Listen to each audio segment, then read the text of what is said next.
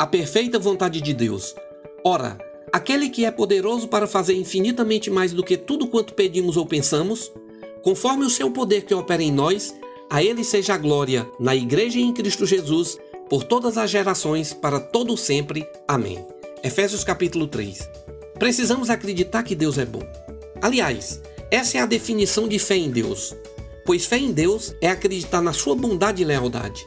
Só acreditar que Deus existe não é suficiente para vivermos uma espiritualidade cristã.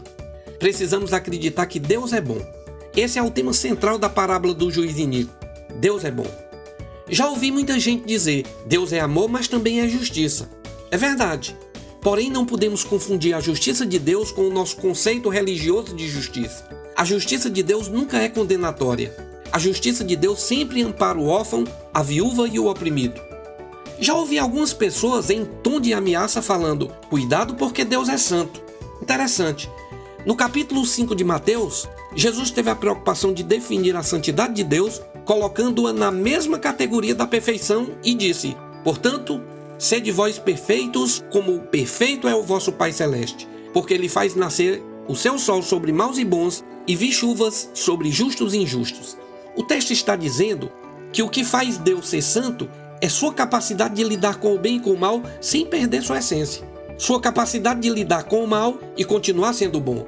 Porque ele faz nascer o seu sol sobre maus e bons e vi chuvas sobre justos e injustos antes do apóstolo Paulo falar qualquer coisa sobre a santidade de Deus, ele fala da sua bondade, dizendo: Se deixem ser transformados pela renovação das vossas mentes, para que experimenteis qual seja a boa, agradável e perfeita vontade de Deus. Existe uma dimensão da bondade de Deus que só conseguiremos enxergar e entender se formos alargados por ele no nosso pensamento.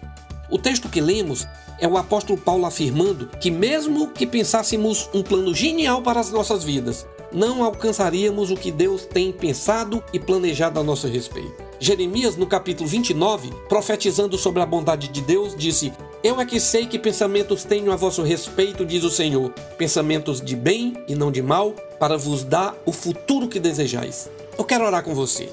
Pai, alarga o nosso pensamento para que possamos enxergar e entender o que tu tens preparado para as nossas vidas. Para a tua glória. Amém.